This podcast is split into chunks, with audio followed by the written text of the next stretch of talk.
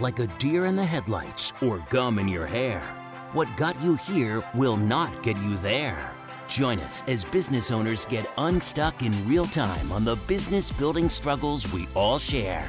Welcome to the Business Breakthrough Podcast. And here's your host, Esty Rand. Welcome to episode 85 of the Business Breakthrough Podcast. I am here with my guest today, Stacey Brown Randall. Welcome to the show. Thank you so much for having me. I'm excited. I'm excited too. I think this is going to be really interesting stuff. Guys, Stacey Brown Randall is a member of the Business Failure Club. I know, don't you like her already? A contrarian on how to generate referrals and a supporter of the entrepreneurial dream. Oh. She's a three time entrepreneur, award winning author of Generating Business Referrals Without Asking, host of the Roadmap to Grow Your Business podcast, and a national speaker. Her programs help small business owners and solopreneurs take control of their referrals, their clients' experience, and their business. I feel like Stacey and I might have some stuff in common. She's had the privilege of helping well known corporations and franchises from Bank of America, Mass Mutual, and International Minute Press but her focus is on small business owners and solopreneurs from companies including HM Properties, Financial Symmetry, O'Connor Insurance Associates, Tyra Law, like you get it, right? Like you understand why Stacey's here, guys. I know you do. You're like, Esty, she's exactly the kind of person you want to talk to. She's been featured in national publications like Entrepreneur Magazine, Investor Business Daily, Forbes, CEO World, Fox News, Cheddar TV Network, and more. She's got a master's in organizational communication and is married with three kids. So, Stacey, you and I really do have a lot in common. I am married with five kids. Did you know that? Are you crazy? I mean, when I tell people I have three kids, I think that's three too many. So five. Yeah, I get I get that kind of feedback sometimes. yeah, sorry, I'm, I do not really have a filter all the time. So, ditto, as as all my amazing listeners know. Um, but yeah, no, we, we do seem to have a lot in common. So tell me a little bit more. I didn't see any of your background in there. How did you get into this? Have you always been an entrepreneur? Um, what got you into entrepreneurship to become such an advocate of it? Like, what, what's the backstory? Yeah, sure. So I always tell people I have a portfolio career. If you kind of look at my background, like if you looked at my LinkedIn profile and you're like, okay, what has she done? Right? What are those jobs? Are those positions that she's held? They were, I didn't know it at the time, but they were kind of always leading me to where I am today. What I did know early on in my career is that I wanted to be an entrepreneur. And not because like I watched some movie and I thought that's amazing. I actually sit around the Thanksgiving and Christmas table with a bunch of entrepreneurs every year and have most of my life. So I am uh, the daughter, the granddaughter, the niece, the sister, and the wife of entrepreneurs. So they fill my house. Um, but all of them are the crazy kind because they own restaurants. So that is that that does definitely make them the crazy kind. Absolutely, it does. no no question. It does, and, it. and I don't mean any. I don't mean that to hurt anyone out there who like has the dream of owning their own catering company or a restaurant business or a bar or whatever. I think you're crazy, and I can say that because I've worked in them, I've watched them, I've been married to someone who's owned one, and so it's just kind of this. I always was around entrepreneurship growing up as a child. I mean, even my brother, right? I mean, like he's an entrepreneur too, and like it was kind of always in our blood. My father was an author. Um, now when my parents had like what I would call real jobs, right? As a joke. But my parents had jobs in sales for the most part growing up. But then eventually my father became a, an, an author. He was like a stay at home dad and he wrote and he had 21 books published. He's a fiction author. So we don't write anything the same. But my mom was in sales. She was like, oh, she crushed it in sales. She's awesome at sales, but she always loved working at my grandmother's, her mother's restaurant. And then she went on to kind of take it over before my brother took it over. So I, it's always been a part of my life. And so when I graduated from college, I was like, okay, let's see what I'm going to do first. And I got the typical job, right? I mean, I went to work, actually, I worked for a lobbying organization in Charlotte, North Carolina. That's where I am still today.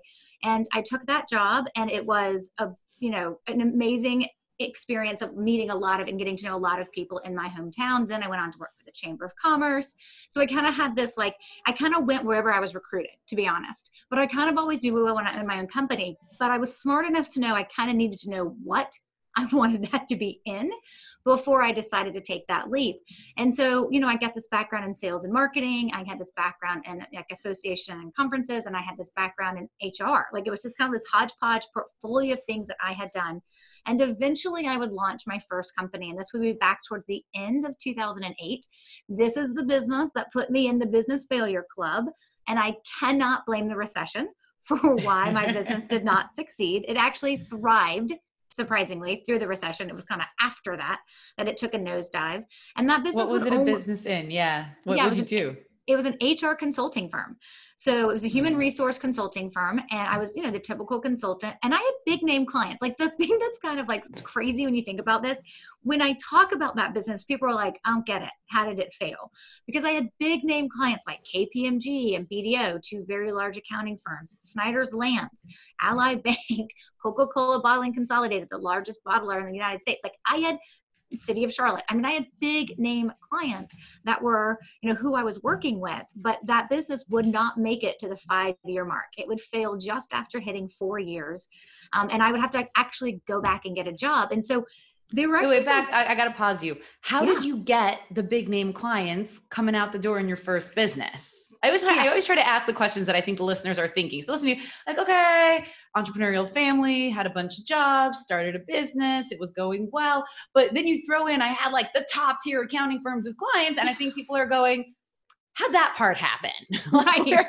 Where, was that? well, the question we should be asking is how'd that happened and then what did you do to screw it up right I think that's also a good question. Let, let's answer both of those. yes and i'm happy to share um, so what was interesting is is that i think all business owners figure out early on at least i hope they do like how you're going to generate clients it's not always going to be what you plan to do long term but you figure out something that works for you and then you just work it for me it was networking I figured out that the networking piece just worked for me. So I joined a bunch of organizations, I got on boards, I was on committees, and I just grew my network. Now, in fairness, I had worked at the Charlotte Chamber of Commerce. I had worked for our largest magazine in town. I had worked for a lobbying organization that was well known in town. I had connections, I knew people.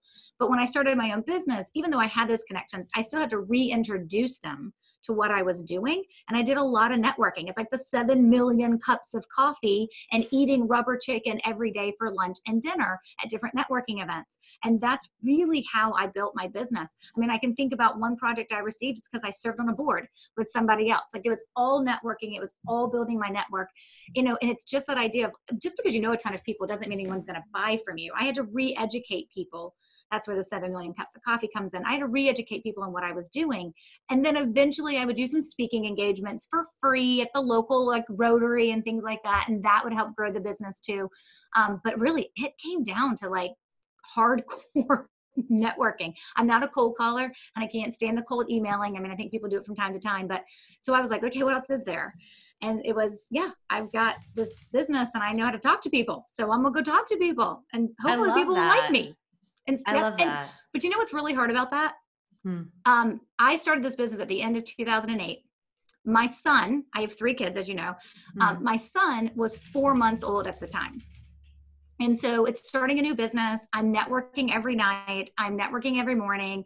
You know, luckily my husband, even though he owned his restaurant at the time, we, he did have some flexibility um, and we had to figure out how to make things work. Um, it was not something that was going to be sustaining me.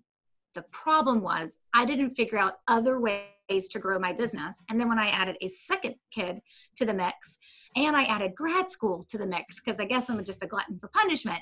I Clearly, clearly, Right. It was- it was just kind of crazy, right? And then there were some key things that happened in my business that impacted my mindset that had me look at my business different, which was not positive. And then it was also, I never got off the hamster wheel of, oh, I got a new project. Go back into my office, put my head down, do the work, look up and be like, oh, oh, wait, the project's over. Okay, let's go get more work. And then get back out there and start meeting people. I never figured out, this was the big lesson I learned from my failure.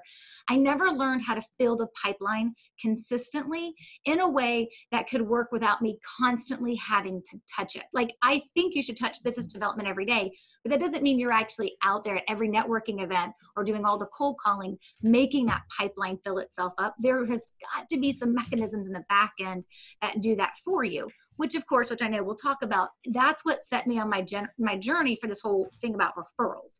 And so and that's what I learned when I came out of business number one. Whereas, yes, I had those great big clients. I had I used connections. I met people. I was good talking with people. Thank goodness, because I don't know how else I would have run that business. But I didn't build a system in place from a business development perspective, a sales perspective, where it was sustainable And so I rode the roller coaster, and that's normal in your first year. So anybody listening who's like, I'm in my first year and I'm riding the roller coaster, you're supposed to like ride the roller coaster. You're not supposed to have it all figured out. Go do the networking, the seven million cups of coffee. But four years later, I was still doing the same thing. And the burnout hit, and you can't scale when you're drowning. And so all these things kind of compounded where eventually I just had to wave the right white flag of surrender and be like, okay, this isn't working. I got to go get a job. So one second, I want I want to break this down. How many years? You said you did it for like four and a half years, and you had these giant clients. Yeah. Yes. So and it but it wasn't financially sustaining you or it was but it was just this constant hamster wheel of like i have the client that did the project now i need another one and another project and you just burnt out yeah, so it was a little bit of that. So one of those accounting firms actually was my biggest contract, and they were my biggest contract that fully funded the business for its first two years. Ah, until all of a sudden, right? Until all of a sudden they weren't my con they weren't my client anymore right? So it's like oh it's, it's a one client business which is basically just you know like like it's kind of just a less secure job. It's dangerous it's flat out dangerous. And even when i is. had that one client i was picking up other clients so i was getting used to having multiple clients but they were what i did as an hr consultant was very project based yeah. It wasn't anything else. So that big client was certainly helping pay the bills and things were great until they weren't. And I had started bringing on new clients, but I never got over that and I didn't do it fast enough. And that was really, I mean, it was that one client that I landed. I actually was working as a partner in another company, and that client said, You could totally do this on your own and you should, and I'm going to be your first client. I mean, it's an entrepreneur's dream of how to start. That's how you started? Yeah, it, it's a dream like way to start a business. Hey, you know what? You can do this on your own. We really like this piece, not so much this piece, which is what your partners do. We want this piece moving forward. So, you know, we'll just be your first client. Like, it's not supposed to happen that way. And in reality, I mean, but it can. But, but it, it can. but here's the thing it taught me complacency. And I know better. Right? I look back now, I'm like, who was that girl? Like, of course I know better, right? But it was the dream setup. I had a newborn, right? And then uh, when I, that contract was still happening i was pregnant with my second. And so from that perspective it was kind of like this really nice dream. And i really enjoyed it and it financially was working until it wasn't. And my oh, business wasn't ready for that. And then i took two years of trying to figure out how to get it ready before i finally was like okay i'm out. Like this isn't working. Yeah. I totally ah I hear you. And I think that so many people can relate to this story. I, I can't even count how many clients I've had whose story sounds like yours, right? Mm-hmm. Sometimes with all the same parts where like they were working at a company and then, you know, I, have had clients who like, you know, they want to go on mat leave and the company says, okay, we'll just take you as a freelancer. They're like, cool, I run my own business now, you know, and that becomes their first client and their main client. And then maybe they get one other one. And I, I really can't even count how many businesses begin with one, two clients that are their entire business, and then they mm-hmm. lose one or both often at the same time, and it just destroys them. This is literally like you can script this. Yeah. You know? I wish we couldn't script it to be. I mean, when we're talking about my ego, my ego is like, I'd like to be somewhat special in this and it not Sorry. be like, oh, did I walk down the path that everybody else did? But the truth is, is that it is very, very common, unfortunate. And it's funny because, you know, when I took a job and then I got out of that job and started my second business, I became a business and productivity coach. And what I recognize is probably the same thing you recognize is what I recognize is that I could see me in other people and I could be yeah. like, mm, like if they became a client, then obviously I told them all of this, right? But like yeah. sometimes I'd have coffee with people and they're just getting their business started or they're in their first or second year and they'd be telling me what they're doing. I'm like, mm. I'd walk out of that coffee meeting. I say, mark my words, you'll be dead in two years. Like if you don't change something, right? If you don't change something, you will be dead in two years. Like I'm so sorry. It's like dead in the water. Like, and it's and I could see it. And I can when I talk to people, even when I talk to my clients now, and we have those conversations about just business in general, I'm like, oh, oh you got it you got to get past that. Like you have to because that complacency that it breeds or that um, security that isn't actually security but it feels a lot like security that you think you have it's dangerous. And it's okay if you're just wanting to create a company that is a job for you but that was never my intention. My intention was never to get out of a job and build a job for myself. It was to actually build a company help as many people as i can and at the same time build sustainable wealth for myself and my family. So like just having a job wasn't ever what I was interested in, even if it's my name on the door. Right. I hear that. And you know what? And this is something that I want to say, something that I've learned over the years, and maybe you've seen this as well. There are many paths to entrepreneurship now. So, where someone like you and me, we come into this and we're like, I want a real business. I always wanted a real business. I wanted like a whole company. And I was never satisfied with being a freelancer from like day one. And I always wanted a whole company. And and I think when we're young, and I'm, I'm going to say me, but maybe you can relate, you know, we kind of feel like everyone wants to be like us. And so, you know, in my early days, all my clients, like I kind of thought they also wanted whole companies, all of that, you know? And, and something I've realized, I've been doing this over 10 years now. Um, not everybody does you know and i used to think that all network marketers were just a bunch of slime balls and i realized like network marketing offers people who are not entrepreneurial in the same way who don't want to necessarily create their own thing the flexibility and the freedom to still do their own thing. And some people just want to be freelancers and some people mm-hmm. never want to hire other people. And it it just comes in so many shapes and sizes. Like some people oh, do want to just get themselves a job you know it, it's what's in so interesting and i see this too and i would see this with some of my clients when i used to do one-on-one coaching is is that uh, you very quickly have to figure out okay what is it that they want and what is it that's driving them but still identify the gaps and the potential pitfalls that they could find themselves in. So yeah i mean like i look at it sometimes and i know people who like yeah i started a company and it's okay that's really just my job. I'm like yes but you still need to do some things that build in some job security as best you can and that ability to know, oh, if you have one client and they go, what's your backup plan? I don't need you executing on it, but I need you to know what it is. So, yes, I think you're absolutely right. And I think that the comparison game is very, very unhealthy. So, just because I wanted a big old company doesn't mean anybody else did or, or has to want it. But I do think we still have some basic concepts of business ownership that we have to be following, no matter how big or how small we want to get or how small we want to stay. Totally. No, and that it it makes so much sense. And something that I did also through my coaching training is sometimes helping people see what they don't necessarily see. Right. Mm-hmm. Like I've had one client, I'm sure you've had the same experience where like in the beginning, she's like, I don't want to hire. I don't, I don't want to have anyone but me. I just want to figure out how big I can make this on my own, you know, and a year passes and she's growing and she's growing. And then our recent conversation, I'm working with her on and off for a few years now, was like, okay, I am completely done doing the work. Like I am ready to have only other like we've already hired by the way. We've already like but it's it's each step as it goes and I think that one of the most beautiful things about being a, a coach, consultant, um, guide is is growing with your people. Mm-hmm but okay that was like a total tangent. Yeah um, no no but but i think you're right. I think that it's it's rec- and you know they teach this to you right when you're becoming a coach. Like you never can want it more than your client does right? Yes they have to want it more sure. than you. and there have been times where we're like i want this for you so bad. And they're like i'm good. I'm like okay well that's all that matters as long as i don't want it as much as you do. And recognizing what we ultimately want. Like the truth is when i started my business i i am a solopreneur. I mean i have an army of people who help me, but they're not my employees. And I like it that way. Will it be this way forever? I don't know. Right. I mean, I think that's the other thing about entrepreneurship is that the journey changes us and the journey yeah. changes. So it's okay to decide what I wanted five years ago may be different in five years from now. And that's, I think that's a good point um, that people always need to recognize is that you could get started with one thing in mind and then be surprised three years later when it looks different. Like I had somebody um, they're actually in my Growth by Referrals program, but we had met, I didn't know this, I didn't remember this. We had met three years prior. She just joined this year. We met three years prior, back when I was actually still doing some one on one coaching in addition to my referrals program.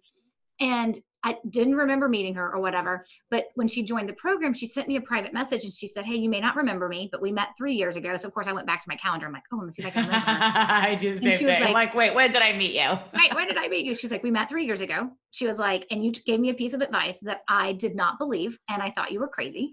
And I was like, well, that would obviously make sense as to why you didn't hire me to coach you three years ago. She's like, well, I couldn't afford you back then. She was like, but you told me what my business looks like in three years will not be what it looks like today. And I thought you were crazy. And she was like, and you're a hundred percent right. And I was like, yeah, because mm. that's the journey, right? That's the journey of deciding to be a, an entrepreneur, deciding to be a business owner is to be understanding is like, you may have a direction you're headed, but we don't know what the path exactly looks like to get there, which means over time it could change. And a lot of times that's for the better, right? And I think that's important for business owners to keep in mind. Hundred percent. Um, and I used to, and I think that also has shifted over time, right? We've both been doing this a long time. In my early days, I used to do five-year plans with people. We do a, like a six-month, one-year, two-year, five-year, and now I do like six-month, one-year, two-year flexible, and five-year vision. Like I can't. Right. There is, we can like imagine, but we're gonna check in every six months to a year because the world is moving too fast. Way too fast. Way too fast. Yes. It's like stop the world. I want to get off. No, I'm joking. No, and I love that you said that too, because I actually, um, we're in the middle of a series right now on my podcast, Roadmap to Grow Your Business, and we're talking about goal setting. And I do it at the end of every year. It's one of my favorite things I get to do. And it's kind of a holdover to my business and productivity coaching days. And so it's one of my favorite things to do, but I walk people through this process that I call reverse goal setting. And we do, we, well, first we start with reflection, but the next big step we do is the five year, but it's a vision like it's a five year vision of where we of where we want to be and it forces us to really get clear on what we want for our lives. But what i tell people more importantly what are you willing to work towards? I don't know if we're going to get there because it's a vision right? We got to check in at the three year I, so i do a five three one and it, that is the idea behind it is like hey it's just a vision but it is the direction. It gives us a path of where we're headed but we have to understand that life changes so so fast exactly as you said it may not be the vision five years from now No, no, and and it almost definitely won't. Yeah. Just way too much happens and is happening. Um, okay, wait, I want to go back. So we did the first business, we did the HR consulting, we had big clients, but we had like essentially just an insecure job um, with like little accessory clients and a hamster wheel that at some point you were just like, I'm off. Like, Yep. cannot do this. so said you were three times entrepreneur. So I'm guessing that was number one. What was number two? Okay. So it's so funny because I almost never talk about number two that much because it's so random to like what I'm capable of doing, which is why it was like a little tiny blip on the like screen. random. Yeah. So randoms are good though, right? So the so I had the HR consulting firm and it failed. And when it failed, I had to go get a job, like W two, put on a suit every day, take a shower, and go to work, right? Like, and it was it was one of those jobs where the company was really great, and I really do like the people, and I'm still friends with them and stuff, but the work was awful. And I kind of hated my life for the 18 months, or just a little less than the 18 months that I was there. It'd be one of those things where I would hear um, my heel, heels clicking on the marble as I walked across the lobby in the morning, and it would like jolt me to where I was, and I'd be like, "Huh, how did I get here this morning?" Like I literally would not remember my morning commute. Like that's Oh, how like kind of out of it I was. I'd be like, "Huh." I mean, I have a Starbucks, so I know I stopped for it. But like, how did I get here this morning? And it was a long, long, I don't know, 16, whatever months that it was. It was a really long time. So, because I am an entrepreneur at heart, I actually started a side gig while I was in that that corporate job um, because I needed a distraction, and I thought this could save me, and this could be the thing that would get me out of there. And I started a children's clothing company. Oh, I love it. I love see, I don't even it. I don't even know how to sew. Okay, like let's just let's just call this what it is. But my mother, you so don't have to. I do know how to sew. So I've helped a bunch of my clients with their niche clothing lines where they're like, yeah, we manufactured this thing and it came out terrible. I'm like, yeah, because you did the thing on a bias cut and you can't do that with that kind of fabric. They're like, what? I'm like, guys, you might mm. want to learn about sewing. Right. And I didn't, you know what? I didn't. Didn't want to learn. Had this cute idea. It was adorable. I'd been sitting on it for years. And my mother-in-law was in town. So my my husband's parents are divorced. This is my stepmother-in-law, but she was in town and she was visiting. And I just talked about the idea. And she's like, What do you mean? Like, show me. I'm like, Oh, I've got it all sketched out, like in this notebook. And so I pulled it out and I showed it. Well, she's a master sewer. Like she is, she's got whatever you said. I don't know what that language was. She knows it all. She's got it all. She's got all the accessories. And she goes, I can do that. And I was like, I'm sorry, what? She's like, I can totally do that. She was like, and that's really brilliant of like how you want it to work or whatever. And it was like this, and I was like, really? So we kind of like went in business together, but not really, um, because it, like, Interesting. like this is six to getting nine even months- more interesting Yeah. as you go. So- six to nine months later, we were kind of done. The problem was she actually has really, she has a lot of arthritis in her hands. And so we would go through big stretches where she couldn't use them. And guess what? Her business partner didn't have a clue of how to pick up the slack. so, And so I did investigate, like, what would it, what would I have to pay someone to do some sewing for me? And we had the Facebook page, we had the website. I would go to like the local like um, craft shop pop up things, and I would have a stand, and it would sell. Like it wasn't like there wasn't potential there, but when some of the problems started hitting with like with her hands and things like that, I got to a point where I was like, I really don't want to sell clothing. Like I love this idea. I just wish someone would pay me a gazillion million dollars for it and go do something with it because this isn't really what I want to do. It was an escape. And I knew it was an escape. I'm a big girl, right? Like I knew it was an escape, but I enjoyed it. It was fun. It was fun to like test that out. But like the business advice I give to people is, is that, you know, you don't have to know how to do everything within a company, but if there's, if you have other people doing it for you and they crap out on you, you better know how to pick up the slack or you better have a backup plan, which I had neither. So it just didn't go anywhere. And then I got certified at the same time as a productivity coach. And that was like, okay, no, this is the this is the next thing I actually want to do. Um, it took a little bit of time before um, I actually ended up like launching that coaching practice, but that was what actually what I say kind of saved me um, from the W 2 job. So that little tiny clothing company was like, I don't know, six, nine months maybe. And then after that, I was like, okay, now I know what I want to do um, for my next company. So a lot of times I talk about my productivity and business coaching practices, you know, company number two, but the truth is it's actually company number three. Got it. Yeah. Cool. Well, I love that. I always wanted to be a fashion designer. I think I still might one day. Now I just live vicariously through my clients. I have a couple niche clothing lines uh, that, clients, so I just live through them. yeah, that's awesome. You know, my thing is, is that if it doesn't look good on the mannequin, I don't know that it goes together. So like that is that is not my gift. That is not. I had somebody who told it's like I have it. So I do like usually graphic t-shirts, blazers, and jeans. Like that's kind of how I dress like all the time. That's how I'm most comfortable. And I had somebody say like I really need you to like put on a dress, and I'm like, oh yeah, no, Unless I'm like accepting some award or going to some fancy party, like just not happening, like not my thing. Um, I would live in yoga pants all day long. I mean, actually, like I'm sitting here, right? I look somewhat professional. You have no idea what my pants look like right now. No. And if they're professional, that the, the whole, yeah, clothing, not my thing style well, design. One of the benefits of online work. Get dressed from the waist up. waist up, baby. I just wish just don't stand have, up. Right. Just don't stand up. And I just wish I didn't have to do my hair and makeup. Like that actually, I wish I was like that, you know, ballsy to be like, yeah, I don't care what I look like. And people will still want to do business with me. I wish I could be like that. I'm not. So we're working on that. Fair enough. Um, but actually, so one of the examples I give in in marketing, I think you'll appreciate this, is what I call like the um, like the ugly first date story. Um, this is one of the mistakes a lot of small businesses make in marketing. And so the concept is just picture like you're going on a first date with somebody and you say, listen, you know, I got to be honest with the guy. Like, I don't really look like this on a regular day, you know? So I'm not gonna go to the first date like all dolled up as if this is my real self. I'm That's gonna go kind of grungy, no makeup, sweats, hair kind of fuzzy, maybe a little smelly. Because like at some point in a relationship, this is what I'm gonna look like. So it wouldn't be fair for me to present any other way. Um, and it's obviously ridiculous because if you do that, you look like a psychopath. So bad. right. so not good. Yeah. Right. Because the expectation is that you get dressed up for a meeting and especially like a first time meeting. And the understanding is you don't look like that. Right. You know, the whole, remember the whole social media trend, like, oh, I woke up like this. You know, right. like the expectation is you don't wake up like that. Um, right. But in, in small business, many people like they feel like when they first get that, they have to be so honest. Listen, I'm not sure. It'll probably work, but it'll maybe work. But once I was working with someone and it didn't work for them, but I think it'll still work for you, but I'm not sure. So I can't promise.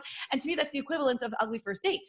Like you want to let every bit of possibility of badness hang out.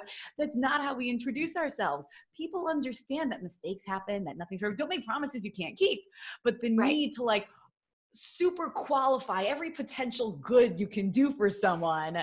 It's the ugly first date. I think you could totally go without makeup. You're fine. Well, uh, thank you so much. Appreciate that. I won't, but I appreciate your glasses are really helpful. Just get glasses, so, and then yeah. you barely need makeup because your makeup hides behind glasses anyways. Why would you bother? Why would I bother? Yes, exactly. I'm sure for all the guys listening, they're like, okay, move on ladies move on.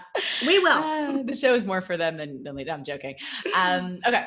So uh, so the next business is the systems and operation what is it? What so are you doing now. Right. So it's interesting because this business has completely morphed. So Mhm. when I left the uh, W two job and left behind my, you know, my life as a clothing designer, the children's clothing designer, as I left that behind, um, I got certified as a productivity coach, and so that's the next business that I launched. It was a productivity coaching practice that very quickly, because of my business failure and my background in HR and sales and marketing, very quickly morphed into actually business and productivity coaching. And that business looked and operated and acted nothing like the first, nothing like that HR consulting firm. And it was because I was very intentional about this business being what I call business number two. I don't even talk about the clothing company, but it was the idea of this business um, it just i was like it has to be different. I cannot go through another business failure. I cannot go get another job. That was awful. And i need to figure out how to make this successful. And i know i'm smart enough i'm capable enough and i know where to find answers when i don't know what to do. So like we're going to figure this one out. The first thing i did right before i started my coaching practices, i kind of reflected and i had been reflecting back on like why did that hr consulting firm fail like, Mm-hmm. why did I fail? And it came down to like three key things that I realized. And I talked to a lot of business owners who are actually successful and what was missing from what they talked about that was missing in my journey. I was like, oh, and it kind of helped solidify these kind of three thoughts. And the first one was is that you've got to protect your mindset. And that's really, really important. And I am much more intentional about that. And the, the crazy thing is, is one of the first major cracks that happened in my HR consulting firm is I was actually applying for an award within this organization that I was a part of. And somebody well meaning, like this is a good person who was well meaning, who had a company kind of like mine, but not exactly, um, came up to me and she was like, Oh, Stacey, businesses like ours never win awards like this. Oh, I hate people like that because they let their jealousy and their own like small mindedness ruin you.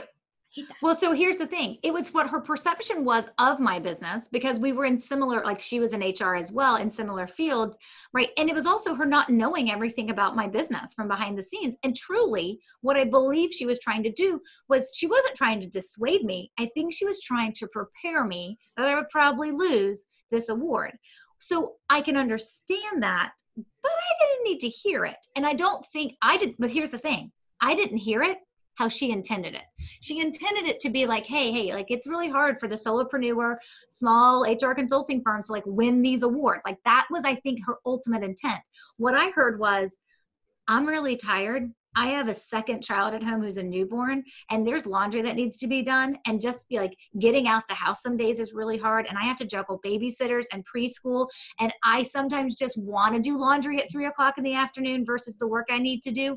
And I kind of just took her message and was like, yeah, we, we don't. We're more lifestyle. Like, we're more like, you know, just doing it as a side hustle. And it was like all the things I had told myself as to what I wanted my business to become was like flushed. And it didn't like flush them all out. I didn't throw the baby out with the bathwater like right away but it fed into some of the other things i was already struggling with and it just needled its way in and it took root. And unfortunately when you don't protect your mindset and you don't remind yourself of your why and you don't figure out how to shut down that voice in your head whether you put it there or you allowed it there from someone else like if you don't figure out how to shut that down it's extremely derailing when things are tough it's not derailing when things are awesome, but when things are tough, that is derailing. And so I think from that perspective, that was one of the very first lessons that I learned is like, okay, if I start another business, like nobody getting in here. Like this is me, this is my mindset, this is where we're going, and only positive people and with positive comments are allowed in. And like, of course, I take feedback when I need to, but like I know why I'm doing what I'm doing and I know why this business serves people well. It's because of what I do. And so nobody's kind of impacting the mindset. So that was like the first big lesson that I learned that I made sure I did different um, when I started business number two. So, and it's not just like, it's not like I just woke up and like, I got an awesome mindset now. Nobody's getting it. No, like I work on myself, right? I like, I read books, I listen to podcasts, I'll go to conferences when I feel like I need that opportunity to do some, not only just professional development, but personal development. Like I used to never do that. I'm like, I used to be that person who was like, vision board? I mean, are you kidding? Like, how girly can we be? Right? Like that used to be who I was. I just, and I, I, just made all of my program participants do vision. Like, yeah. I, I added vision to the welcome module and told them either make a vision board or like a mind movie or a script or a Something. tag cloud, make us something to look at every day. And I also used to be like, ah, Right. I mean, I thought that was like so silly. Right. I had made my husband and I do one this year. Like, he's like, What are we doing? I was like, Yeah, we're doing it, dude. Like, we are making it happen. Like, I had had one for myself, but now we're going to have one as a family. And so, and he is super crazy. This support, I mean, he just supports me so much and he always wants the best for my success. And I'm really lucky because I married a man who's not threatened by it. Um, and so, from that perspective, he's like, We're doing what? Okay, whatever. We're just doing it. If it helps you be successful, we're just doing it. Um, so, you know, I, I definitely act and, and hold myself to a different standard in terms of protecting why I do what I do. And not because here's the thing the number one issue I deal with is ultimately me. And so I have to make sure I am my own worst self sabotager. Like, like people are like, oh, struggle in business. I'm like, you're looking at her. Like I am it, right? I know we'll get to this more in a little bit, but like I know that. So I know I have to protect my mindset. I have to surround myself with people who like are not afraid to hold me accountable when I'm procrastinating, but also at the same time are like, you got this. Now just go do it. Um, that's really important. The books that I read, the podcasts I listen to, the conferences I attend, like just like how I fill my life um, with things that actually breathe life into me versus and it wasn't that I ever let a lot of negativity in. I just didn't fill the space, right, with the Right. positive stuff. So that was the first. and if you don't fill it with positive, it automatically gets filled with negative. Like something Yes. that I learned, um, life is a downward escalator. And it would be so nice if that was not true or if I was just being pessimistic, but I'm not being pessimistic at all. It's if you're standing still, you're going down. Life Mm-hmm. is a downward escalator. If you're not walking up, there are too many things that will just naturally drag you. pull you right back down. Yeah. Yep. And that's absolutely. just the way it is. It's not good, is. it's not bad, it just is. It is. It And is. so the second big lesson that I learned was is you can't scale when you're drowning. So when I started my second business, my productivity and business coaching practice, I already knew I'm a coach. And if you don't know this when you get started in a coaching practice, I don't you are not paying attention. You are trading dollars for hours. It just is what it is. And you can increase your rate if you want to, but you will eventually tap out in your market depending on what your market looks like. And I don't care if you're tapping out at $300 an hour or $5,000 an hour, you eventually tap out at some point in terms of that hourly rate when you're looking at it from a coaching perspective when you're doing one-on-one work so i went into my coaching practice thinking okay scaling is the name of the game i'm not going to do it at a point where i don't have the funds to actually support the scaling. I didn't know how i wanted to scale right? So i didn't start my coaching practice thinking i'm going to one day have an online program that teaches people how to get referrals without asking. But when i realized that had become my superpower in growing my business myself I was like, and now I have my scalability idea. And so now I can do, right, an online program where I students from seven different countries all around the world in my program. I'm helping people I never would have thought that I have the opportunity to help. And it's that potential, right, of knowing that there is the ability to truly scale. And so recognizing it early on as a business owner, like, don't know what it is, but I'm looking for it. And when I see it, I'm going to vet it and make sure it's good. And then taking it um, when that opportunity kind of came along, which is ultimately what shifted um, my business structure. And that, and it kind of, um, kind of parallels into that third major lesson that I learned, which is you've got to touch business development every day. You've got to have processes and systems in place where you are touching business development so that you always have the pipeline full of new clients. And so that was one thing I didn't have with my first business. But as a business and productivity coach, like I was like, okay, fill the pipeline because people would first, you know, sign up for so many months and then eventually it grew like you had to sign up for a year and then it, it made the business even out a lot more. There wasn't as many highs and lows, but it was like I was constantly filling the pipeline of prospects because when I when I had an open spot, I wanted to be on a wait list, right? And so that's that interesting. idea. I, I got to pause you. So you kicked Yeah. this off. You kicked it off with group coaching from day one, or with No, the vision coaching. for it. You kicked it No. off with one-on-one coaching in the beginning. Yeah, so it kicked off as one-on-one coaching.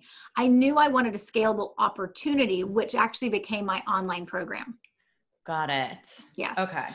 Yeah. So when I've done other things like I've done business retreats for business owners where we take it, go away for a weekend, and I've done some small groups before. I mean, I've tested lots of things as I was growing the coaching practice. But once I realized that my ability, like, so what happened was, so here I am, a business and productivity coach. This is probably the best way to tell the story. I'm a business and productivity coach, and things are going awesome. And I'm raising my rate. Um, often, I'm raising my rate. Often, I'm decreasing the number of spots on my calendar. I really am building this business that I'm really proud of and that's serving me well, like emotionally, financially, like it's just everything's good. And my clients came to me and they said, How are you growing so fast? It's hard to get on your schedule now. If I don't sign up now, I lose my spot for like an entire year and you're on a wait list and you're raising your rate all the time. Like, what's happening? Right. And I'd be like, oh, it's because my pipeline is always full of potential prospects, potential clients. And they're like, how are you filling it? I'm like, oh, well, I just get all these referrals. And I was like, but it's awesome because I don't have to ask for them. Because how awful is it to ask for referrals? And they're like, it's awful. They're like, so you're getting all these referrals. I'm like, yeah, like, I don't know if you remember, but you sent me two like recently. And they're like, hmm. oh, yeah, I did. And you didn't ask me for them. I'm like, yeah. And they're like, how? How are you doing that? How are you growing so fast that you're generating referrals that you're not asking for? Because remember, when you get a referral, your close ratio goes up. So you close more, they're less price sensitive, they're easier to close, they're quicker to close. They're like the dream prospect, right? And they're like, yeah, so business is great. Like it's really good. And they're like, great. Now I want you to coach. Like, thanks, Stacey, for all the business and productivity coaching you're giving me. Now I want to get really laser focused on you teaching me how do I get referrals like you are? How do I get referrals without asking for them? And I'm like, oh, well, I don't know. Could just be me. I may be special. Right. it may be my personality. It may be my abilities. It may be my industry. It may be that, you know, I'm funny. Like I didn't, at first I was like, okay, well, I know there's things that I do. So I started teaching it.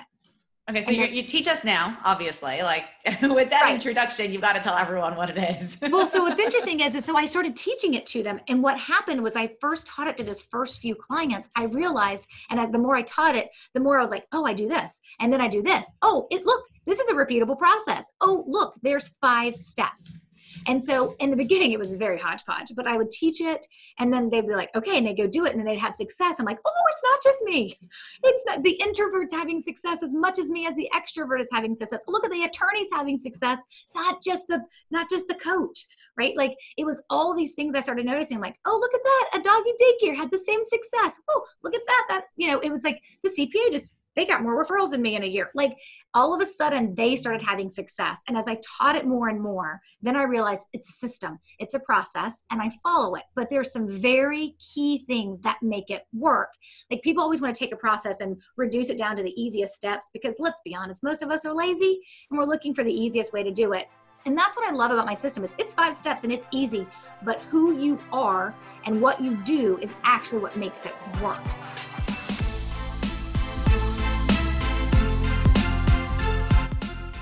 Hey guys, thank you so much for listening to part one of this episode. Stay tuned for part two going live Thursday. And of course, subscribe. You do not want to miss this.